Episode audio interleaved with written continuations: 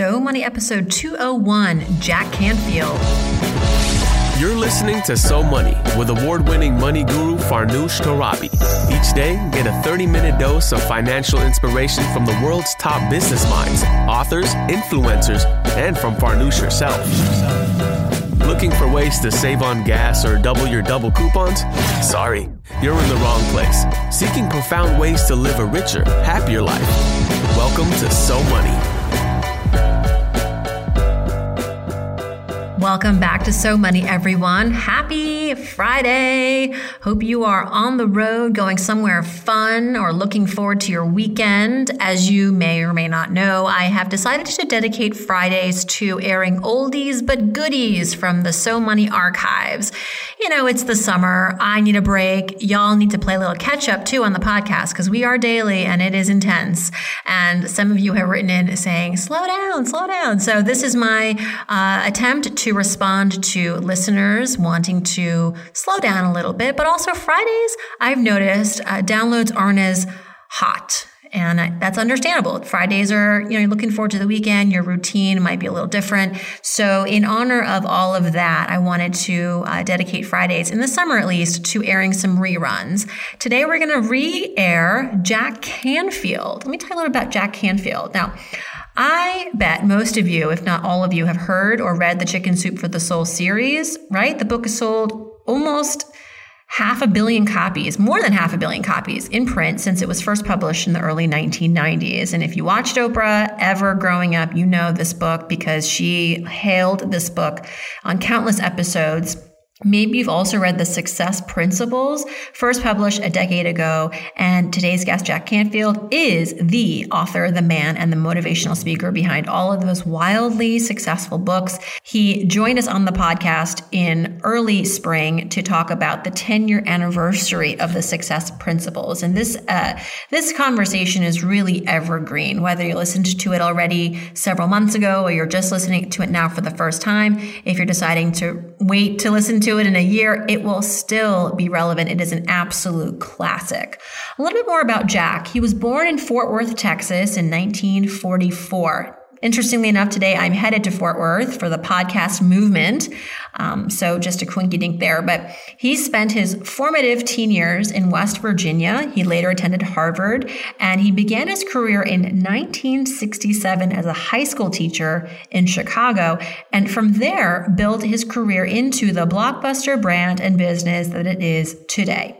He is today the founder and CEO of the Canfield Training Group and founder of the Foundation for Self Esteem. He holds a Guinness Book World Record for having seven books on the New York Times bestseller list at the same time. Yeah.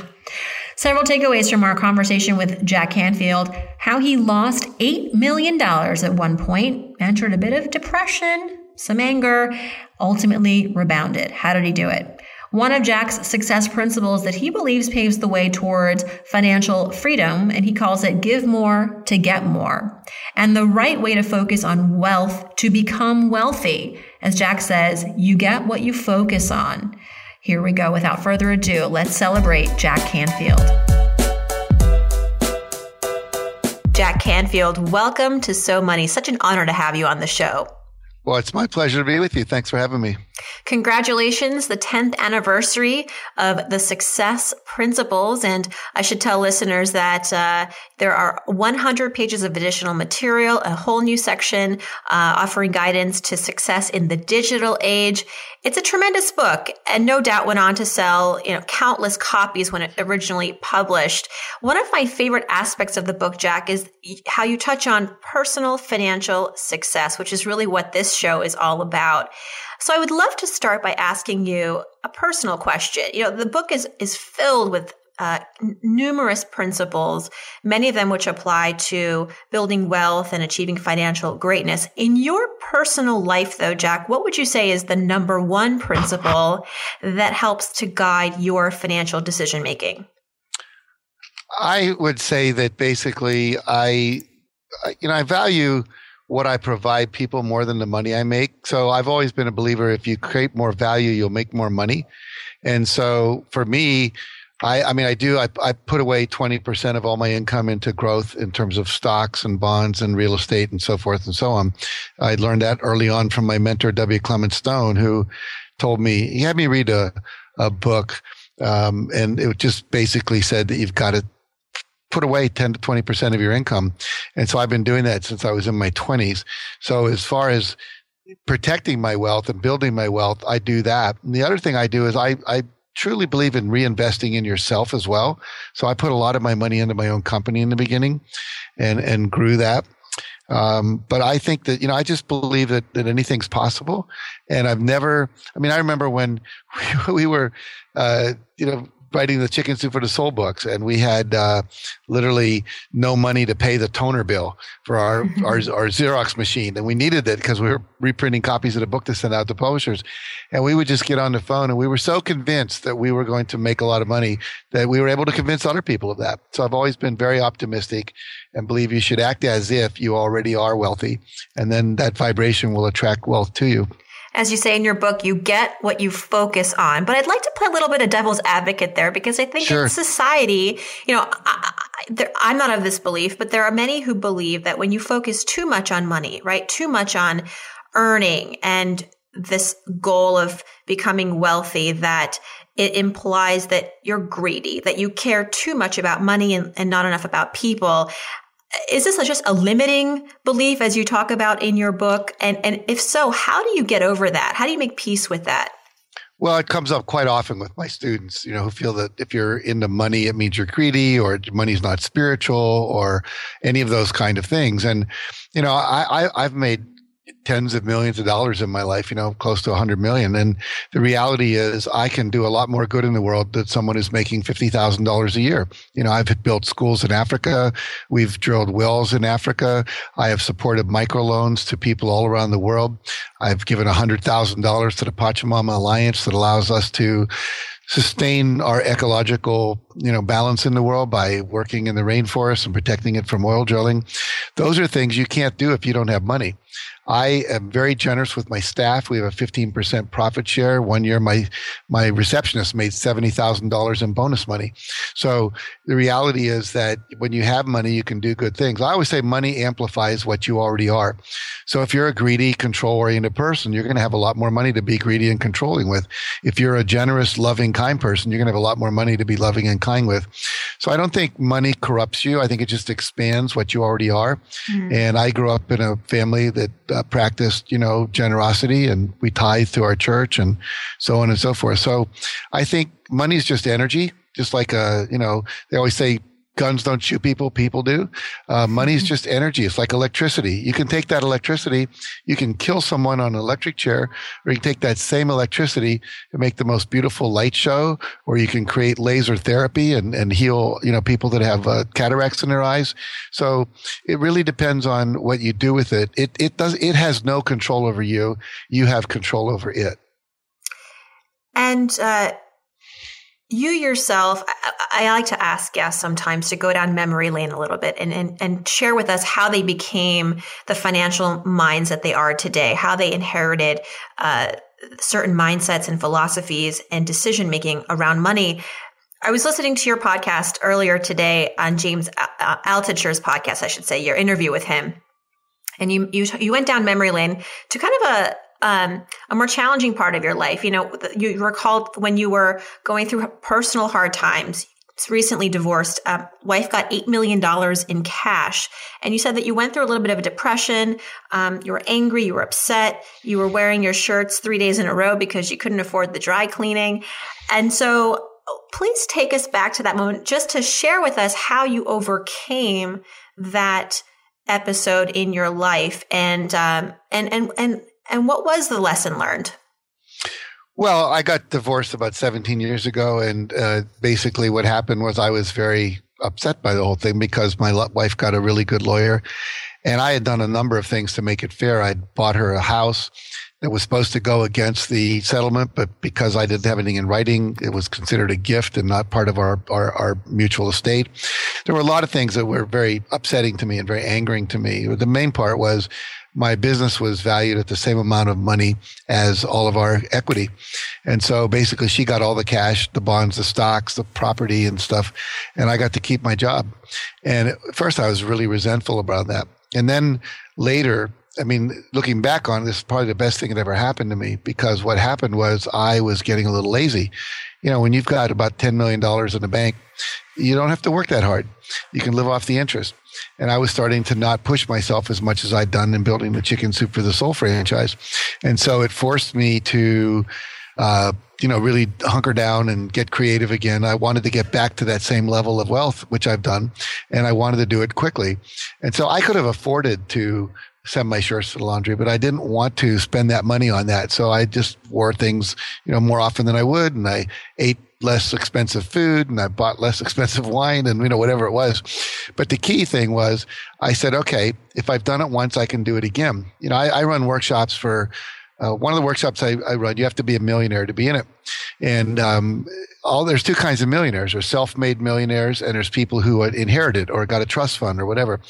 And you could take any of these self-made millionaires, drop them naked into any country in the world with no identity, no business connections, don't know the language, and within three to five years, they'd be millionaires again. Because once you know how to do it, you can't not know how to do it. And so as things evolve and change, you have to learn new things. Like now everything's digital and it wasn't, you know, 15 years ago. But the point is, it's a mindset. And so my mindset was, okay, you know, I'm, I'm resentful this happened. Uh, I, I, need to let it go because I teach forgiveness. It took me about a month to to really let it go. And then one day I said, you know, I'm, I'm spending time being angry about something I can't change. And I don't know if you're familiar with Byron Katie's work, where she does this um, uh, beliefs work, where you look at I have a belief that that shouldn't have happened. I have a belief that my wife should have been more fair, whatever. And then the question is, is it really true? Can I absolutely know that my wife should have done this differently? Well, no, I don't sit high enough in consciousness to know. Next question is, what do I experience when I hold on to that belief? It was anger, pain, resentment, upset, you know, all of that. Who would I be without this belief? I would be someone who was happy and relaxed and getting on with my life. So I went through that process and realized I needed to let it go. And I did. And then I started working on that's really where the Success Principles book idea came from. I've, I've had a successful life. I had to look back and say, what are the principles that got me to where I am? And in the process of doing that, I said, wow, I need to share these principles with other people because they don't know these principles. I had lots of students who didn't know them. And so I started to write the book. And that book has been the, other than the secret, uh, that book has just taken me around the world. I've spoken now in 47 countries. A lot of times coming, they want me to do success principles. I just came back from a trip in the Gulf where I spoke in uh, Iran, I spoke in uh, Oman. I spoke in Dubai. I spoke in uh, Kuwait, Bahrain, um, you know, all the Gulf countries. I would never have been asked to come and talk about chicken soup stories, but I was asked to teach people about how to be more successful. Um, I've spoken in, you know, Russia and so forth. So it really was a gift. And once I started looking back at the principles of believing it was possible, acting as if it's already a done deal, visualizing it, affirming it, um, you know, having a positive expectation, uh, and just that's that's what really this book's about. It really saved my life by writing it, and it also has saved now. We sold seven hundred thousand copies in twenty seven languages, and I get stories from all over the world about people who absolutely transformed their life. I'll just tell you one real quick, and then sure. we'll move on. But I was in I was in the Philippines in Manila. I was doing a seminar and the night before, I did a book signing in a bookstore. And this guy named John Calub interviewed me for a local newspaper. And it was a great interview. It was really fun. He was a great interview. I said, John, that could be the best interview I've ever had. How long you been doing this? He said, You're my first interview. I said, Get out of here. How's that possible? He said, Well, I just got a job, interview successful people for the newspaper. I lost my previous job. I'm couch surfing because I don't even I haven't even got a first paycheck yet. And um, I said, John, how much money do you have? He said, I have $2.38. I said, Is that everything? He said, That's everything I have cash. I said, I'm going to give you $20 to buy you dinner. I bought him a copy of my book for the bookstore. I didn't have one of my own to give him. I said, read this book. It'll change your life. That's the last I thought I'd ever see of him. I come back two years later to Manila to do another workshop. He comes to the workshop, walks in, beautiful blue blazer with gray pants, a big gold logo on his uh, on his uh, pocket. Nine guys behind him in polo shirts, all with the same logo, like an entourage. and I, and he's wearing gold Doc Martens shoes too, which I thought was really cool. My kids didn't know him, so I said, you look like that guy that interviewed me two years ago. He said, Yeah, I am. I said, You look different. He said, I am. I said, What happened? He said, You gave me your book. And I looked at it. I said, This guy's a multimillionaire. He's really successful. He's got a great wife, a great family, he looks healthy, he looks 10 years younger than he is, etc. I'm going to do everything that's in this book because I want to have the life he has. Now, he, for one year, he did every single thing in my book. I don't know anyone who's read my book. There's 67 principles in it who's done everything. He did. And now he said, I'm a, I made a million last year. I have a condo at the beach. I have a house in town. I've got two cars. I have a boat. I have a radio show, a TV show, and a book coming out. I'm the number one motivational speaker in the Philippines, and I get 600 to 1,000 people at every one of my workshops every week. And I went, John, amazing. And that's what's possible when you when you when you apply principles, just whether they're financial principles like you're teaching, or whether they're total life principles, including financial principles that are in my book, The Success Principles. Yeah, when you met him two years prior, you recognized something in him, right? He had it. And so what was that? Like, what made you think this guy is on to greatness? And he, he didn't even probably know it yet. He didn't. I think what I noticed in him was a, a, certain joie de vivre, a, a joy of life he was charismatic in a way that he was here he was with three dollars basically net worth and, excuse me and he was fun and he was happy and he was um you know i mean he was struggling i don't think he knew what a great person he was but he just seemed to be a guy who loved life and who uh, he was authentic he was transparent uh, he told me the truth about himself. He wasn't putting on airs. I think that's a really important thing. He was humble, uh, and he was hungry. And I think that's what uh, made mm-hmm. him stand out to me. Jack, he reminded me. He reminded me of myself when yeah. I was that age. Yeah. What does wealthy mean to you, and and how do you educate people on how to embrace wealth? And is this something that you learned as a child growing up, or it's something that you um, studied and became an expert on? Well, what wasn't my childhood? My dad made eight thousand dollars a year. That's eight with three zeros, and we lived in a house I think that sold for twelve thousand dollars when we moved. A very little small frame house in West Virginia. You know, one of the more impoverished states of the world, uh, or at least in the United States. And um, so my dad was a very he was a kind of poverty conscious guy, and uh, he resented anyone who had money. Um, so it was it was not an easy uh, thing for me to overcome that resentment of wealthy people. I went I got a scholarship to go to Harvard because I was a smart. And uh, you know, I, I, ended up with friends like Larry Rockefeller and people like that. And I always, re- I always was jealous that they had all this money, and I was on scholarship. I had to work on the weekends, and, and they didn't. You know, they'd take spring breaks like in in Argentina on their ranches, and I'd uh, take a spring break working somewhere to make money uh, to you know pay for my clothes and things. So basically, I had to learn it, and I was fortunate in about 1969. I took a workshop in Chicago with a, a, man named W. Clement Stone, who was worth $600 million. And he had a foundation teaching people what he called achievement motivation. And it was there that I learned that, money and wealth was not a four letter word. I learned that it's just the power of your mind. What you believe is what you can achieve. You know, Napoleon Hill 101. If you can believe it and if you can conceive it and believe it, you can achieve it. And so I started to practice these principles. And my coach in that program, uh, when I because I took some more seminars with them, uh, challenged me to set a goal. It was so big that I'd know it was only these principles that worked. And there I was making about nine thousand a year as a teacher, and I took this uh, course. I set a goal to make hundred thousand dollars in one year. It took me two years to get there, but I made uh, ninety three thousand two hundred and thirty seven or something like that. And I was not upset. I said, "Well, this stuff works." Mm-hmm. And so uh, ever since then, I've been practicing these principles of uh, now, what wealth means to me, to go back to your other part of your question, is I think wealth is having enough money that you don't, you never consider money an issue. And so for someone, a poet up in New Hampshire in an A-frame, that might be $50,000 a year. But for myself, you know, my my I, need to have thirty million dollars producing money, which produces one point eight million dollars at a six percent compound rate, which allows me to then pay the government their share and have a million dollar a year lifestyle without working. So that's that's what wealth is to me. Now I love to work, so I keep working. I don't know that I'll ever retire, but I don't have to. I can only do the things I want to do. Never do. I never have to do anything. Earning is really important uh, to you, and it's something that you educate uh, all your students on, all your readers on, more so than obsessing over how to save, which I think is a real cultural kind of it's a paradigm, right? You have to. A lot of people in this country is obsessed with you know, nickel and diming their budget. Um, but you think it's better and perhaps even easier to earn more, right? I I do, I do, I do. You know, there's a lot of things you can do. You've heard the team multiple streams of income, MSI. So you can have a lot of things working for you. You can have a nine to five job. You could be working in a uh, multi-level marketing network marketing company. You could have real estate working for you. I mean, you know, rich dad, poor dad have assets that are making money, not spending money on them. And so if you read the book, The Millionaire Next Door, a lot of these people uh, didn't buy a new car every year. That, that makes sense. We don't need a new car every year. If you start to spend money for ostentatiousness, uh, you pretty much lost the, the point of the whole thing.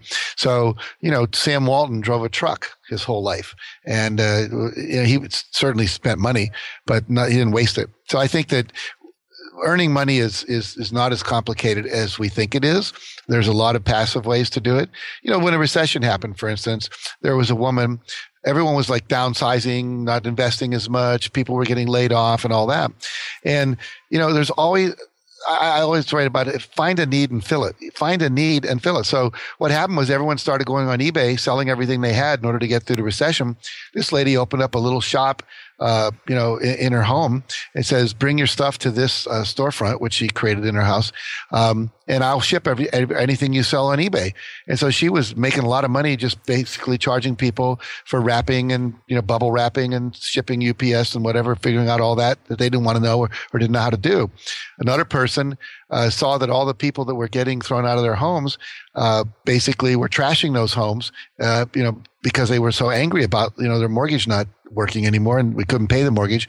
So she calls the banks who are having trouble selling these properties because the banks are not into refurbishing properties. Says, "I will. St- I, I'm starting a cleaning service. If you get your house trashed, I will come and clean it up. I'll work with carpenters that can fix things if they took all the cabinets off the walls, whatever." She ended up having 12 employees. So the reality is, there's always a way to make money. I don't care where you are. It's money is made by ideas and then acting on those ideas prior to Chicken Soup for the Soul, prior to the Success Principles, Jack Canfield is trying to, you know, build his wealth, make his career, build his brand, his business. And along the way, I presume you might have made a few missteps, financial missteps, as we all do as we're starting out. I ask this of all my guests because I think it's it's very revealing. Um, what was your biggest financial failure, and how did you overcome it? You know, I think most of my financial failures came when I tried to do something that wasn't aligned with my purpose. My purpose is to inspire and empower people to live their highest vision in a context of love and joy. So whenever I was working on that, whether it was writing books, developing audio programs, running seminars, doing coaching programs, I was always making money. I was on purpose whenever I would delve off into, hey, Jack, there's this really cool idea. We can make a lot of money really quick doing this. I got involved in some multi level marketing companies, didn't realize how much work it was and lost money because I bought a lot of product. You know, there was a term called garage qualified. you had all these products in your garage and you didn't have any people to sell them to. Uh, today on the internet, you know, it's all drop ship and stuff, so it's not a big a deal. But the other thing was we we decided to uh, create a portal, kind of like AOL, and uh, which would be a human potential portal. We had no business doing that. We didn't know enough about it. Uh, AOL was like cleaning up everywhere for for years. AOL was putting free uh, uh CDs and DVDs inside of magazines just to build their their base. We didn't have the money to kind of do that. We lost thirty thousand dollars. I did another thing where we invested three hundred thousand dollars in an infomercial. Uh, didn't know that business well enough to be playing, and uh, so you know it, I've made some big investments that didn't work out. I've invested in companies I never should have invested in because I didn't know them. You know, um, the, the, the richest people in the world will tell you don't invest in businesses that you don't fully understand. And I didn't do the due diligence I should have done. So lots of fifty and hundred thousand dollar investments that turned into nothing. So I don't do that anymore. Yeah. I actually have one guy who manages my money with me, and he knows X times more than I do. He used to work uh, at Deutsche Bank and is an extremely brilliant guy. So I let him do what he knows how to do. He runs everything by me. And I usually say, well, what would you do if it was your money? And he tells me and I say, do that. And we've had a great run. So it's like, don't try to be an expert in areas you're not experts in. Use the experts. Um, you know, educate yourself. I've read all these books on money, including Tony Robbins' new book on money. Yes. Uh, so I want to know what's going on but I can't spend eight hours a day studying it like my friend Kelly can. I think that's so true. And so many of my listeners are curious about working with a financial advisor or working with a business partner or getting an accountant. And they're not sure if it's worth the investment. Um, because, yeah, it's technically stuff that you could figure out on your own if you had the time. But often you don't have the time, right? And you don't know all the answers. It's true. I mean, if you're someone who has all day long and you want to sit there and, you know, be on one of these programs that allows you to watch the green arrows and the red arrows going up and down and tells you when to buy and sell and you want to trade and you can be currency trader, or whatever. I have friends who are currency traders and make a lot of money, but they're doing it eight hours a day. Doesn't interest me the least. You know, I definitely know enough about not being stupid anymore. I know a lot about the stock market. I know a lot about bonds. I know how to balance things, uh, all of that. And I, I know I get good stock tips. I bought Apple at a really good price. My advisor didn't want me to. I said, I'm going to overrule you on this one. I said, I've been in an Apple store in San Francisco three days in a row. You couldn't get in the store. I said, that's like Starbucks. When there's always a line, invest. And so I did and, you know, tripled my money and the stock split it now. And now they're paying, you know, dividends out and so forth. But generally, uh, you know, you go with people you know and, and, and ideas you know and businesses you know. And, um, don't get into things you don't. And I think I, I, teach that success is a team sport. It's one of the chapters in the success principles. Success is a team sport. And you need to surround yourself with a team of experts, bankers, accountants, investment advisors, you know, people that know what they're doing and then work with them on a regular basis. And it has to be a consistent touch point. Like I touch in with this guy every month for a half day meeting and probably he calls me every other week with some information or a decision I need to make. But you want to not pay attention mentioned, my friend Matt Weinstein, who runs a company called Playfair, uh, invested with uh, Bernie Madoff. And literally, he, his wife is a, a, also an author, and um, she has all these books on relationships. Done very, very well. They had millions of dollars with Bernie Madoff, and when that happened, they lost everything. I mean, everything. He was down in Antarctica on a on a cruise to see the penguins, and they called him on the ship and said, "This is what happened." His wife told him, and he said, "Well, we better get off this call because it's costing us twenty dollars a minute." I mean, that's how broke they were at that point. Oh my gosh!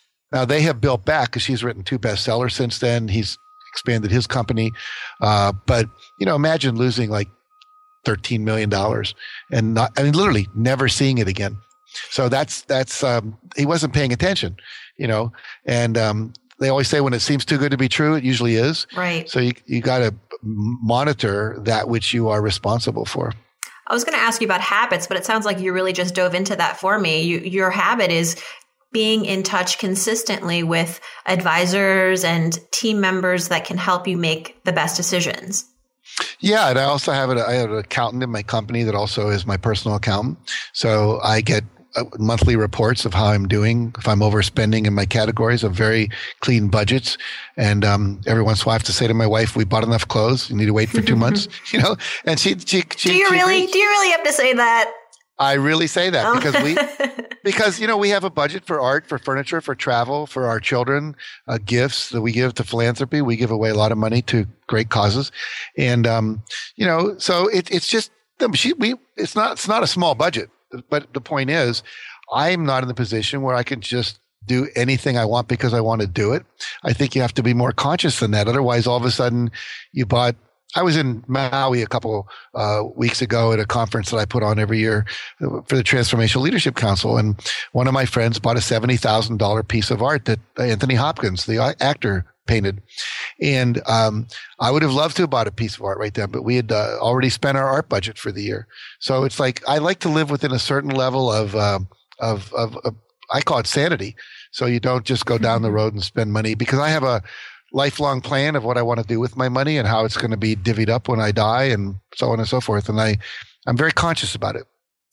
You said it. I think consciousness is key. Whether you're making fifty thousand dollars a year or five hundred million dollars a year, there has to be a level of consciousness, as you say, to keep sane. Right? Mm-hmm. Uh, mm-hmm. People think they'll win the lottery, and then you know they can make any financial decisions they want. They can spend like there's, uh, you know, like there's no tomorrow. But uh, ah, then we know what happens to their to their well, winnings. You, absolutely, you you study this and you know that almost ninety percent of all lottery winners are bankrupt within a not bankrupt, but they're they've spent all the money sure. within a couple of years, and they bought their mother a house, they bought a you know Mercedes Benz, whatever, and they never invested it.